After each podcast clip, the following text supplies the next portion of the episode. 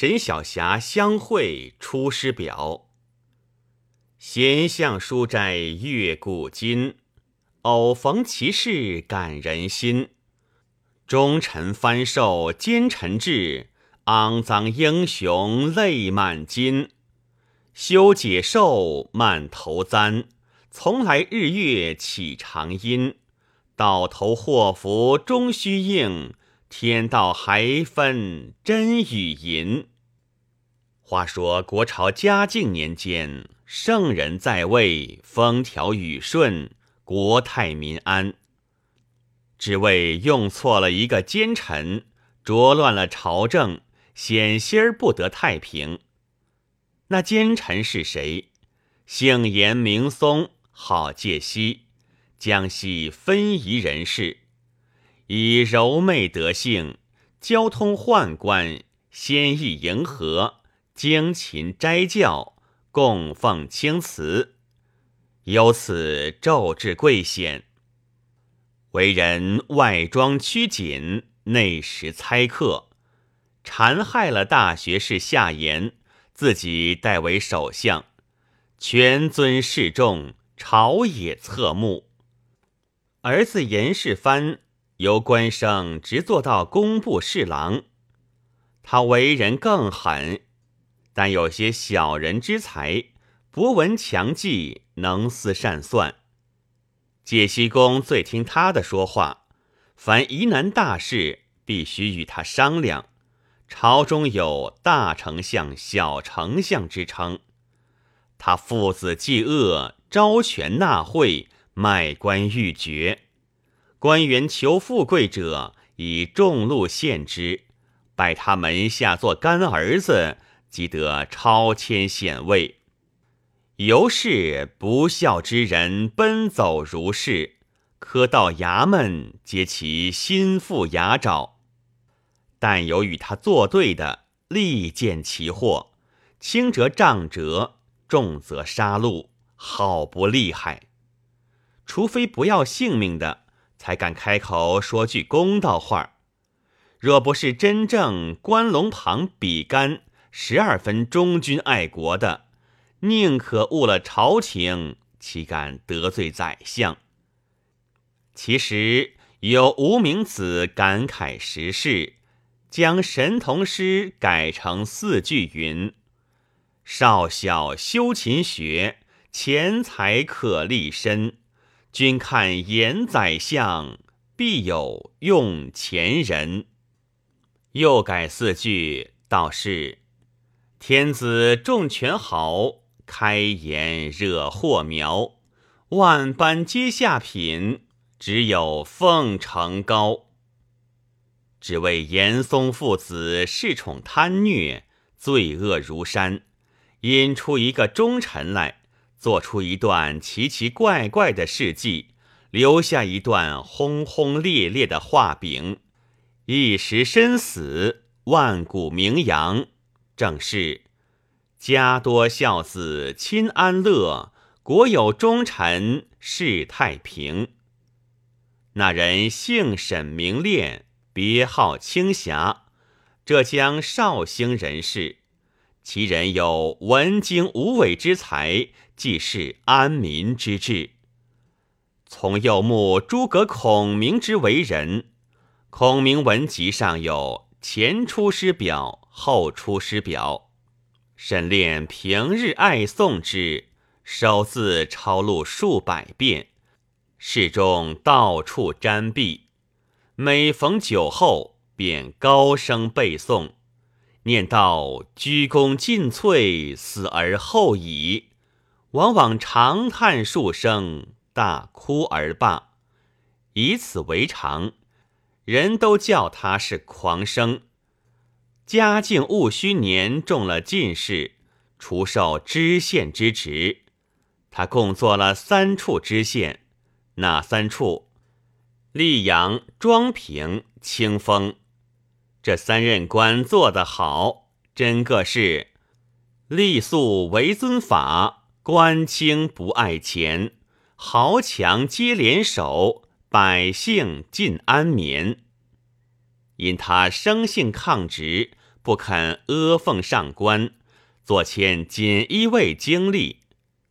一到京师，看见严家赃秽狼藉，心中甚怒。忽一日值宫宴，见严世蕃倨傲之状，已自九分不相意。引至中间，只见严世蕃狂呼乱叫，旁若无人。所鞠躬非酒，饮不尽者罚之。这鞠躬约容酒斗鱼，两座客据世蕃威势，没人敢不吃。只有一个马几士，天性绝饮。世番故意将鞠躬飞到他面前，马几士再三告免，世番不依。马几士略沾唇，面便发赤，眉头打结，愁苦不生。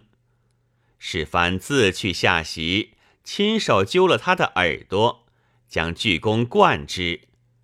那几士出于无奈，闷着气，一连几口吸尽。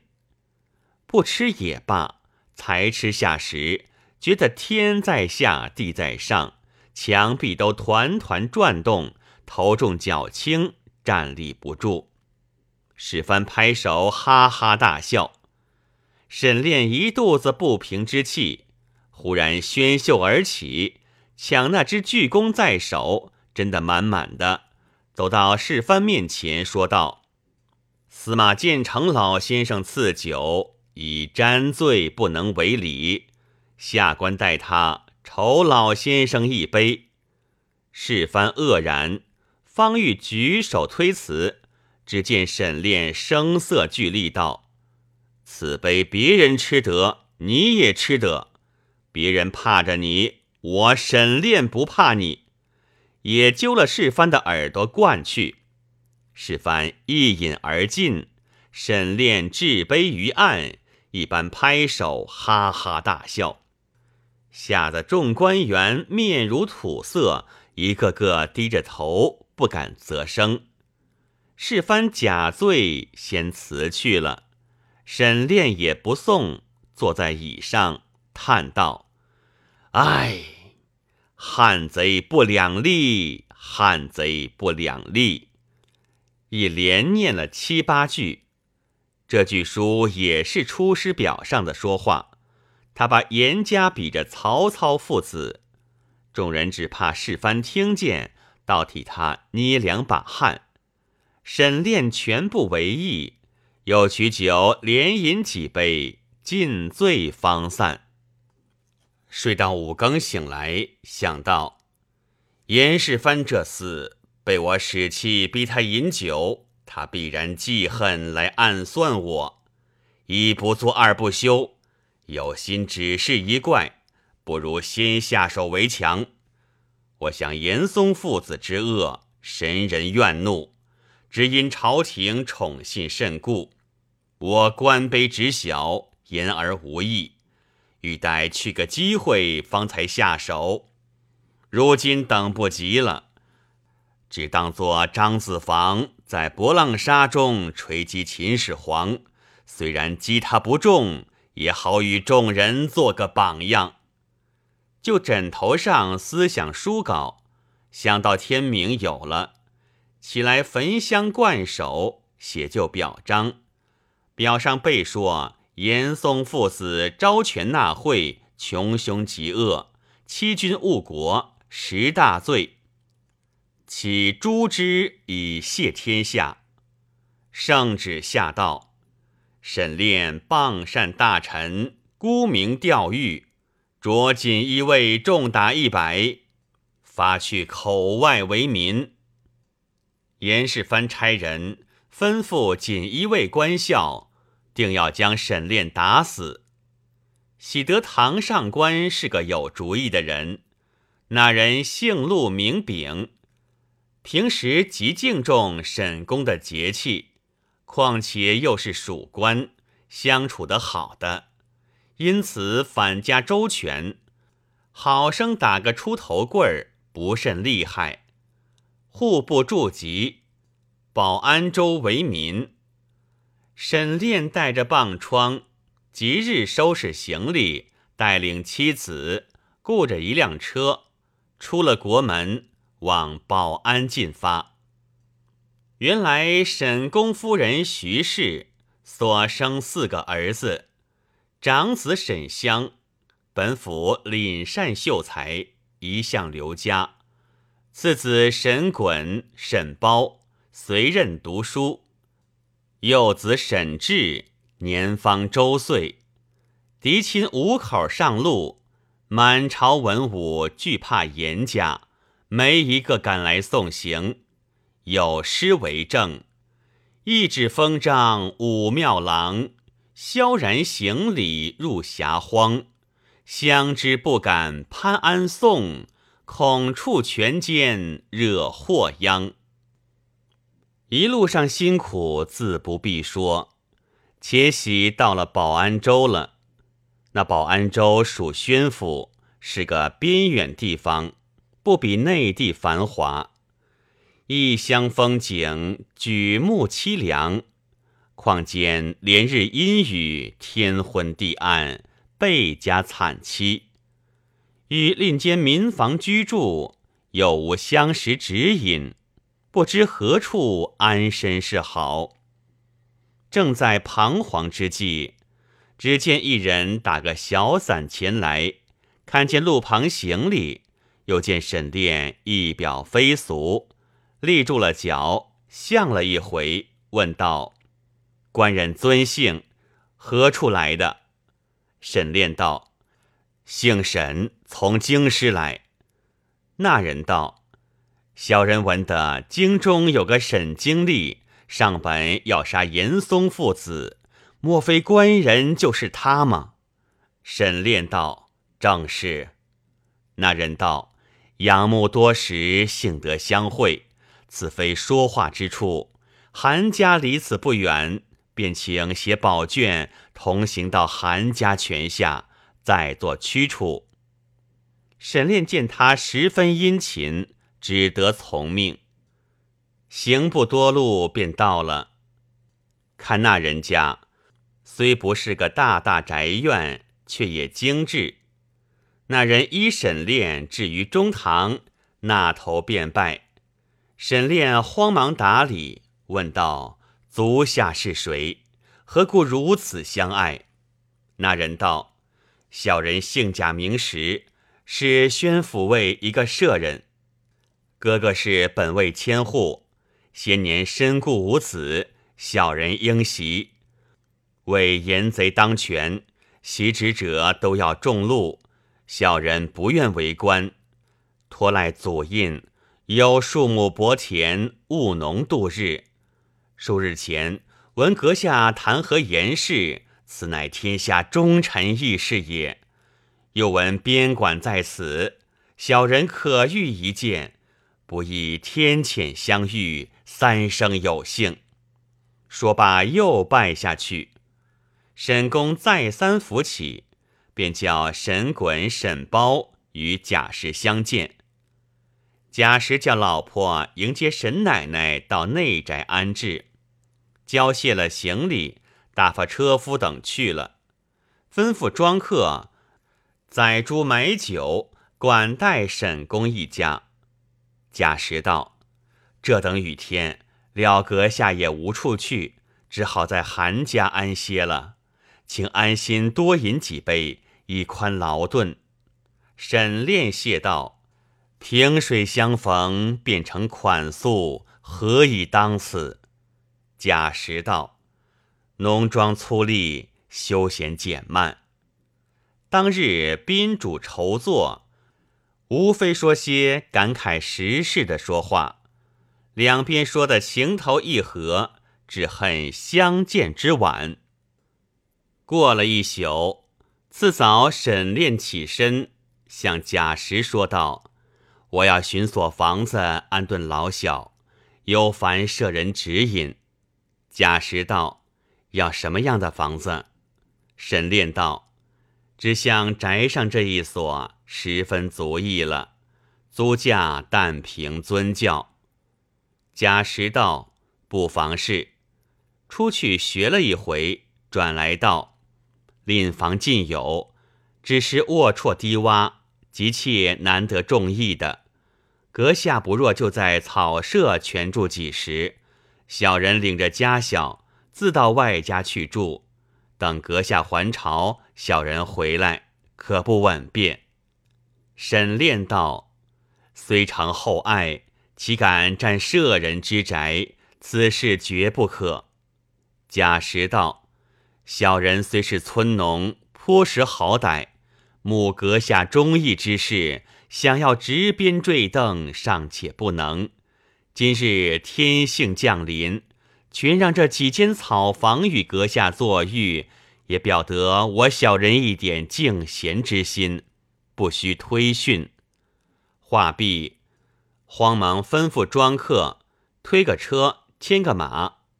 带个驴，一伙子将细软家私搬去，其余家常动使家伙都留于沈公日用。沈炼见他凯爽，甚不过意，愿与他结义为兄弟。贾石道：“小人是一介村农，怎敢见般贵宦？”沈炼道：“大丈夫义气相许，哪有贵贱？”贾石小沈炼五岁，就拜沈炼为兄。沈炼叫两个儿子拜贾石为义叔。贾石也唤妻子出来，都相见了，做了一家亲戚。贾石陪过沈炼吃饭已毕，便引着妻子到外舅李家去憩。自此，沈炼只在贾石宅子内居住。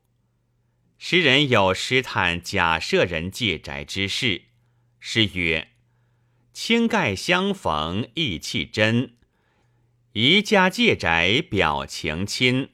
世间多少亲和友，竟产争财愧死人。”却说保安州父老闻知沈经历为上本参严阁老贬斥到此，人人敬仰。都来拜望，争食其面，也有运柴运米相助的，也有携酒肴来请沈公吃的，又有遣子弟拜于门下听教的。沈炼每日间与地方人等讲论忠孝大节及古来忠臣义士的故事，说到关心处，有时毛发倒竖，拍案大叫。有时悲歌长叹，涕泪交流，地方若老若小，无不耸听欢喜；或时唾骂严贼，地方人等齐声附和。其中若有不开口的，众人就骂他是不忠不义。一时高兴，以后率以为常。又闻得沈经历文武全才。都来和他去射箭，沈炼叫把稻草扎成三个偶人，用布包裹，一写唐奸相李林甫，一写宋奸相秦桧，一写明奸相严嵩，把那三个偶人做个射鼓。假如要设李林甫的，便高声骂道：“李贼看剑！”擒贼严贼都是如此。北方人性直，被沈立立锅的热闹了，全不顾及严家之道。自古道，若要不知，除非莫为。世间只有权势之家报新闻的极多，早有人将此事报之严嵩父子。严嵩父子深以为恨。商议要寻个势头杀却沈炼，方免其患。是指宣大总督元缺，严阁老吩咐吏部，叫把这缺与他门下干儿子杨顺做去。吏部依言，就将杨侍郎杨顺差往宣大总督。杨顺往严府拜辞。严世蕃置酒送行，席间禀人耳语，托他要查沈炼过失。杨顺领命，娓娓而去。正是合成毒药为需酒，铸就钢刀待举手。可怜忠义沈经历，还向偶人夸大口。